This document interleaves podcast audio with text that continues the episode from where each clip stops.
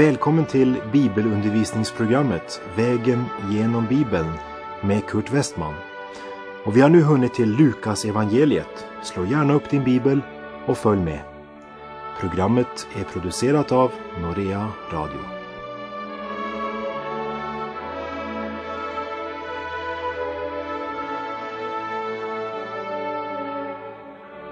På vår vandring, vägen genom Bibeln, har vi nu vandrat genom Första Mosebok, Matteus evangelium, Andra Mosebok, Markus evangelium och i förra programmet avslutade vi med kapitel 27 i Tredje Mosebok.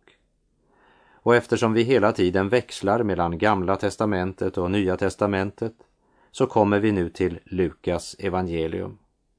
Men innan vi kapitel för kapitel vandrar genom de 24 kapitlen i Lukas evangeliet ska vi i det här programmet se på författaren, hans målsättning och tiden då det skrevs. Först vill jag nämna att Lukas evangeliet egentligen är första delen av två böcker, nämligen Lukas evangeliet och Apostlagärningarna. Lukas var den älskade läkaren som Paulus kallar honom i Kolosserbrevet 4.14. Lukas hälsar er den älskade läkaren som det står i Gerts översättning. Vår käre Lukas, läkaren, står det i Bibelsällskapets översättning. Det är ingen tillfällighet att den helige ande valde Lukas att skriva det tredje evangeliet. Han var gudomligt utvald för denna uppgift. I första Korinterbrevet 1.26 säger skriften Bröder, tänk på när ni blev kallade. Inte många var visa i världslig mening, inte många var mäktiga, inte många förnäma. Skriften säger inte att det inte var några visa som blev kallade, men den säger att det var inte många men det var också några lärda som var kallade och Lukas var en av dem. Paulus och Lukas hörde till de intellektuella eller lärda som kallades av Herren Jesus. Paulus växte upp i ett strängt judiskt hem och han blev satt i judisk skola från 6-7 års åldern och från 15 års åldern, då den egentliga rabbinskolan började, blev han undervisad av Gamaliel. Paulus var en välutbildad teolog. I Apostlagärningarna 22, där Paulus tal till folket återges, säger han i vers 3. Jag är själv jude, född i Tarsus i Kilikien och uppfostrad här i staden. Hos Gamaliel har jag fått grundlig undervisning i vår fäderneärvda lag.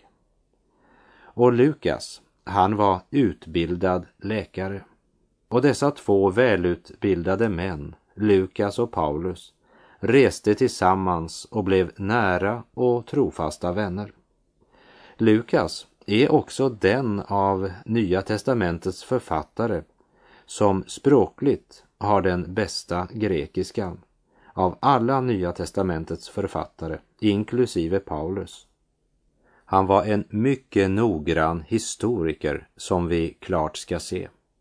Lukas var en poet och det är endast Lukas som har återgivit Marias lovsång och Sakarias lovsång och även sången Ära vare Gud i höjden och frid på jorden som var den himmelska härskarans sång för herdarna. Läkaren Lukas liv omges av en hel del tradition. Han skriver sitt evangelium sett från Marias synvinkel, vilket också bekräftar traditionen att han mottog mycket av sin information till sitt evangelium ifrån henne. Eftersom Lukas i Kolosserbrevet 4, verserna 7 14 nämns vid sidan av det omskurna så säger det oss att han sannolikt var av hednisk födsel. Apostlagärningarna kapitel 15 berättar att apostlamötet i Jerusalem beslutade att de som kommit till tro på Jesus men som var av hedniska folkslag, inte behövde bli judar, det vill säga inte låta omskära sig och hålla Mose lag för att bli upptagna som medlemmar i den messianska församlingen. Lukas är av hednisk härstamning och är därmed den enda av de bibliska författarna som inte tillhört Israels folk. Och det gör Lukas evangeliet extra intressant för oss som tillhör den folkgrupp som skriften kallar hedningar. I den andra boken Lukas skrev, Apostlagärningarna, så ser vi att han var aposteln Paulus följeslagare. I Apostlagärningarna 16.10 skriver Lukas, när Paulus hade haft denna syn försökte vi genast ta oss till Makedonien, ty vi förstod att Gud hade kallat oss att förkunna evangeliet där. Lukas var med på Paulus andra och även tredje missionsresa. Från och med den versen i Apostlagärningarna så skriver Lukas i första person. Så från eh, Apostlagärningarna 16 börjar visektionen av Apostlagärningarna. Före vers 10 i Apostlagärningarna 16 skriver han i tredje person. Så vi kan konstatera att från Apostlagärningarna kapitel 16 så var Lukas tillsammans med Paulus på den historiska vägen över till Europa. När och hur Lukas blev en kristen sägs ingenting om. Vad vi vet är att han följde med Paulus från och med den andra missionsresan och han stannade trofast hos Paulus helt till slutet av Paulus gärning. När eh, Paulus skriver till exempel till Timoteus så säger han i andra Timoteusbrevet 4 Bara Lukas är kvar hos mig. Allt detta förklarar varför Paulus kallar honom den älskade läkaren. Se människan är Lukas tema.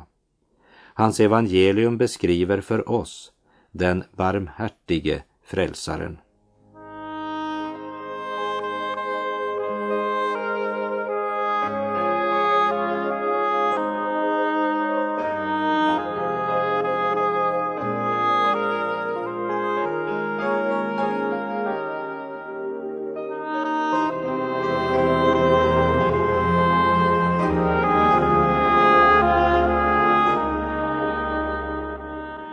Jesus är den andra människan, men den siste Adam.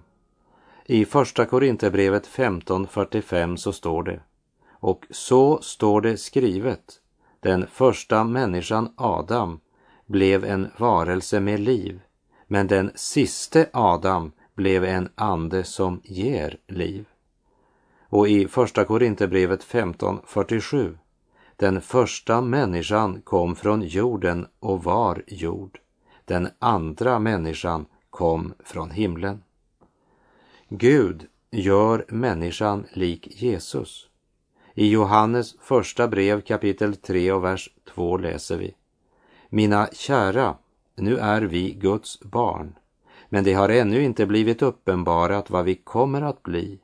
Vi vet dock att när han uppenbarar sig kommer vi att bli lika honom, ty då får vi se honom som han är. Därför är Jesus den andra människan.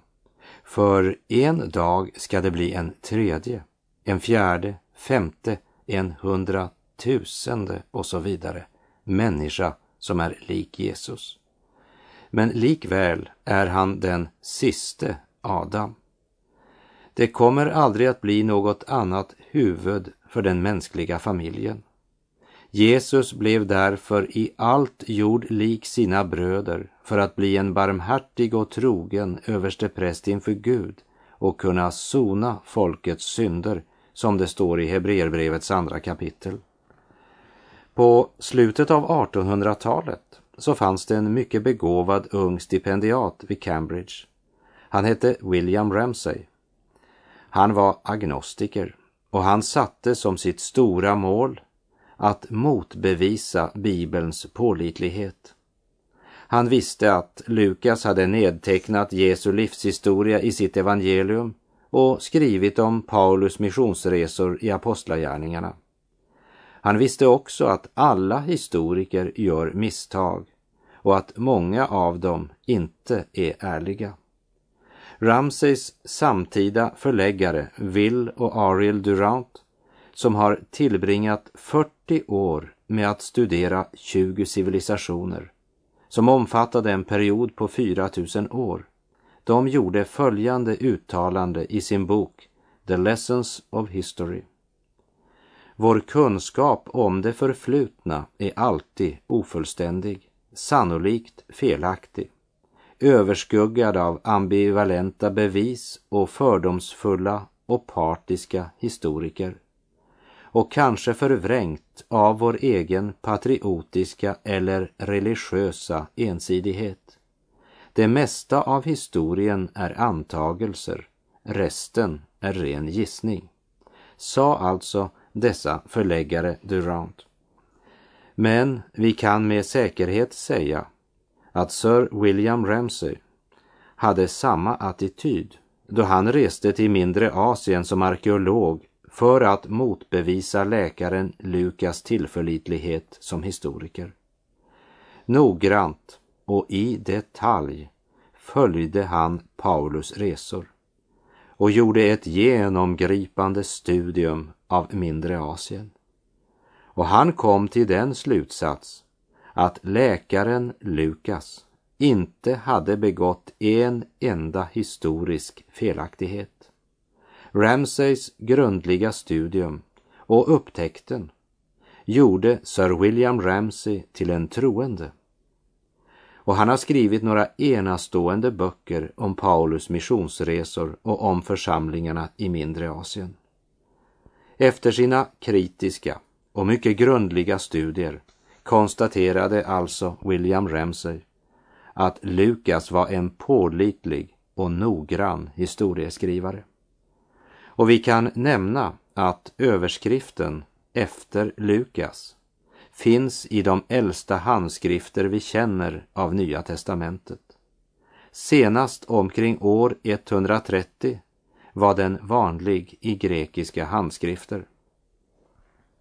Matteus pekar på Jesus som den utlovade Messias, konungen. Markus pekar på Jesus som Jehovas tjänare. Lukas fokuserar det faktum att Jesus var den fullkomliga människan. Johannes förkunnar oss det faktum att Gud blev människa. Men det är intressant att lägga märke till att Johannes använde sig inte av den vetenskapliga metoden. Lukas säger mycket klart att han har undersökt allt om Jesus från Nasaret från grunden. Och resultatet av hans forskning är att Lukas kommit fram till att Jesus är Guds son. Han kom till samma konklusion som Johannes men hans metod och tillvägagångssätt var helt annorlunda än Johannes. Så Matteus presenterar alltså Jesus som Messias, kungen och förlossaren. Markus presenterar Kristus, den mäktige segraren som härskar över världen. Johannes presenterar Kristus som Guds son. Lukas presenterar den fullkomliga, gudomliga Guds son som vår store överste präst som har medlidande med oss i vår skröplighet och som har kraft att ge hjälp och ge nåd och fullkomlig kärlek till oss.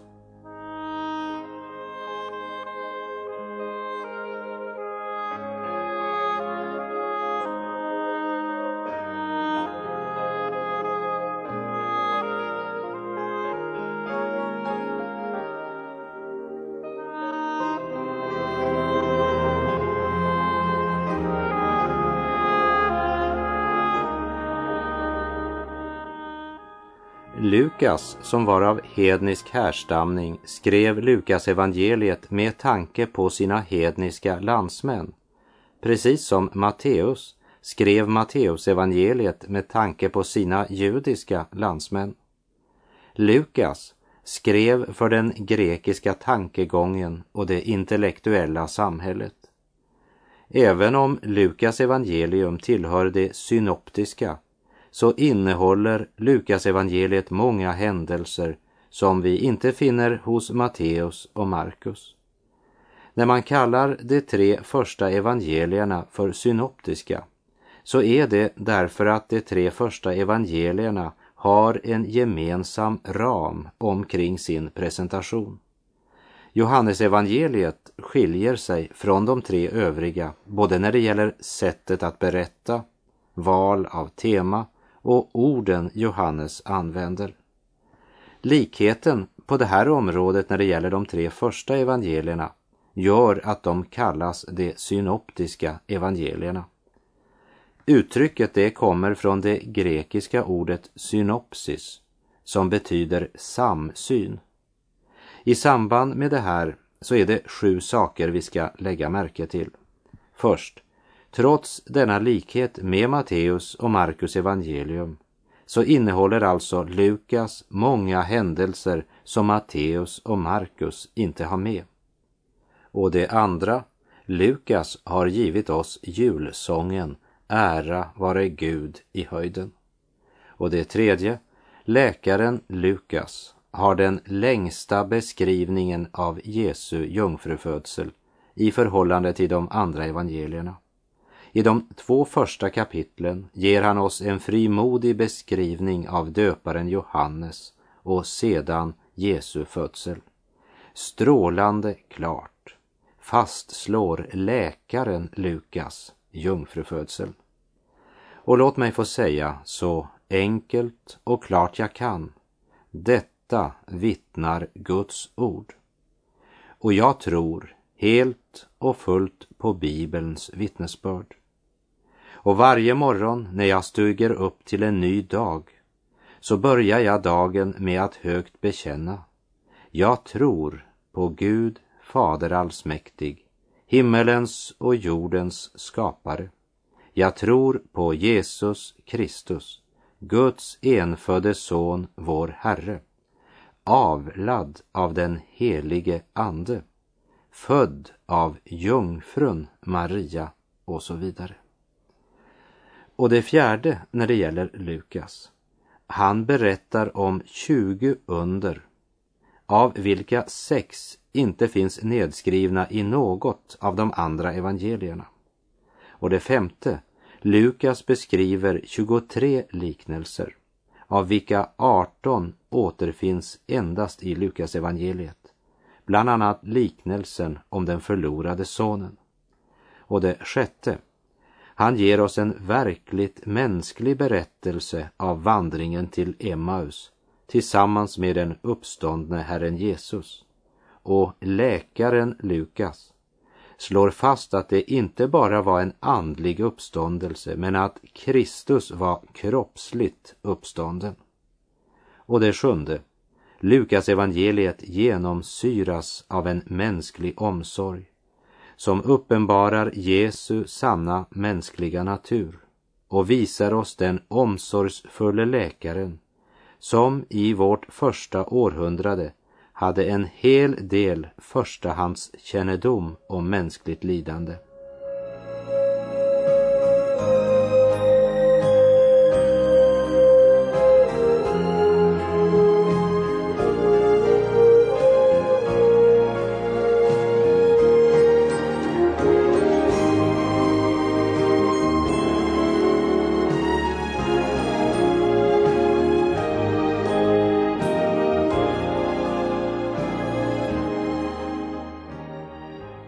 Indelar vår vandring genom Lukas evangeliet i åtta delar.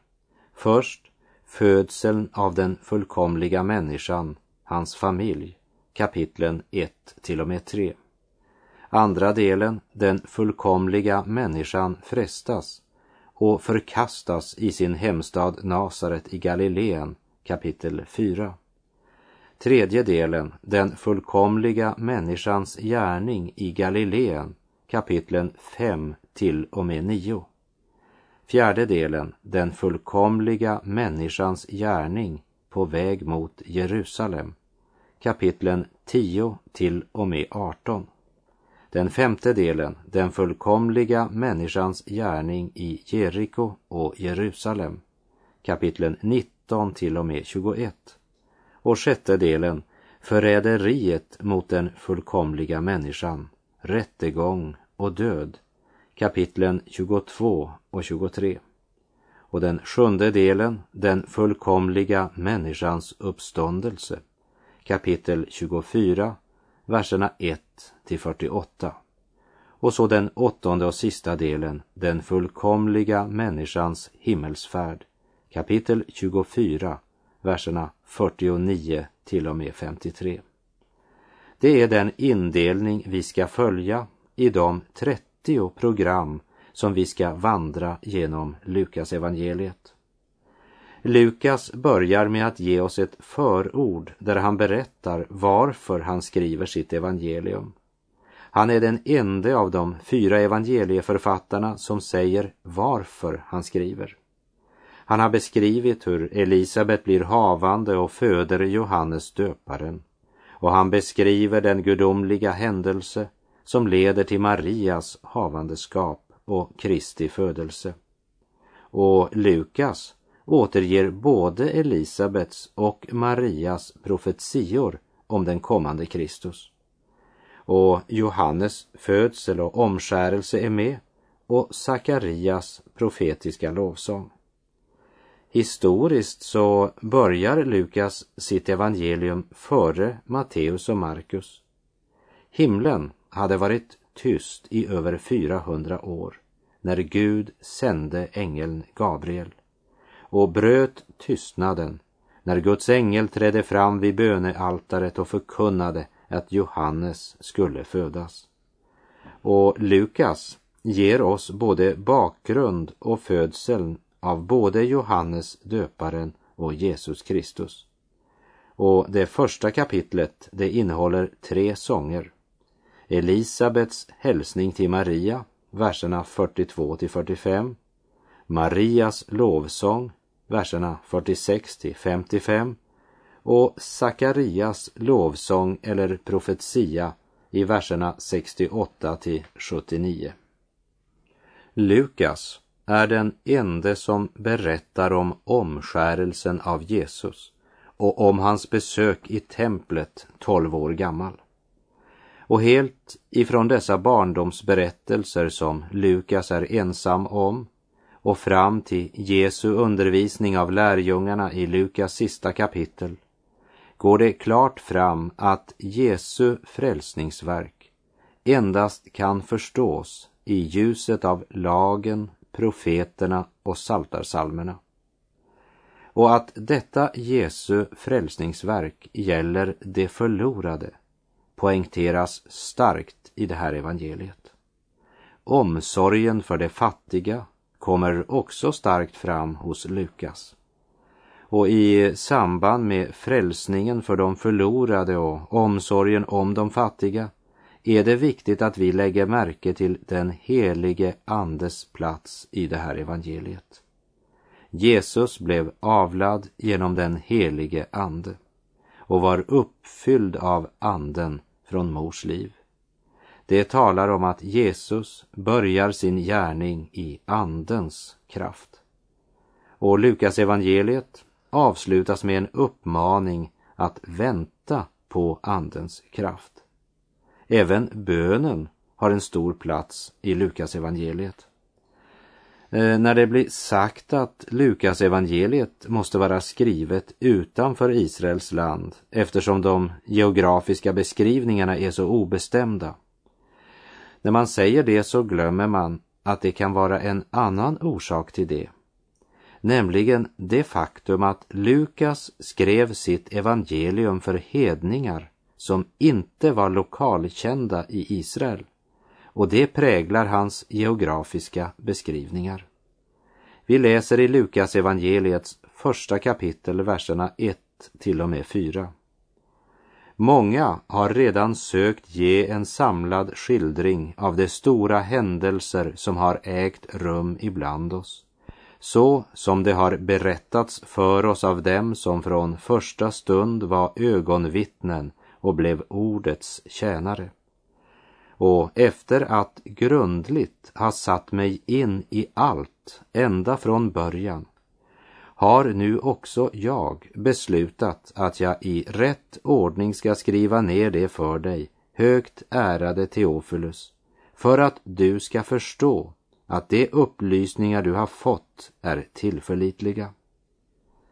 Kapitlets fyra första verser bildar en fantastisk början. Han har skrivit sitt evangelium för att Teofilus och andra ska förstå hur tillförlitligt budskapet om Jesus Kristus är. Lukas tog sig tid och han satte sig grundligt in i allt som hade med Jesus Kristus att göra. Han stannade inte med det han hade hört. Han slog sig inte till ro förrän han hade förvissat sig om hur det var. Hur är det med dig, min vän? Vet du med dig att du är ett Guds barn? Vet du att Bibeln är Guds ord? Jag tycker synd om de människor som inte har visshet i denna viktiga sak som gäller vår odödliga själ. Handen på hjärtat, min vän. Hur mycket tid och kraft har du givit den här saken? Jesus, frälsaren och ditt förhållande till honom. Har du verkligen tagit dig tid att studera Guds ord? Om du verkligen var väl känd med ordet så skulle du tro det. Det är den som är likgiltig inför Guds ord som har problem. Problemet är inte Bibeln eller Herren Jesus Kristus. Problemet ligger hos oss. Läs igenom de fyra första verserna hos evangelisten Lukas igen. Och tänk över om det inte är på tiden att också du följer läkaren Lukas exempel och av hela ditt hjärta går in för att studera förhållandena omkring Jesus. För efter att grundligt ha studerat saken sa Lukas att han förstått hur pålitligt budskapet om Jesus var. Och så skriver han ner sitt evangelium för att också du och jag ska förstå hur tillförlitligt Bibelns budskap om Jesus är. Undrar om det var Lukas evangeliet psalmförfattaren hade läst när han skrev salmen O Gud, all sanningskälla, jag tror ditt löftesord. Vad du har sagt ska gälla i himmel och på jord. Min vän, du är välkommen att också i fortsättningen vandra vägen genom Bibeln tillsammans med mig. Guds ord är en skattkammare som bär med sig det eviga livets gåva. Och min käre vän, tror du verkligen att det skulle vara någon förlust för dig om du sökte och fann evigt liv? Och med det är tiden ute för den här gången och jag säger på återhörande om du vill. Herren vare med dig. Må hans välsignelse vila över dig. Gud är god.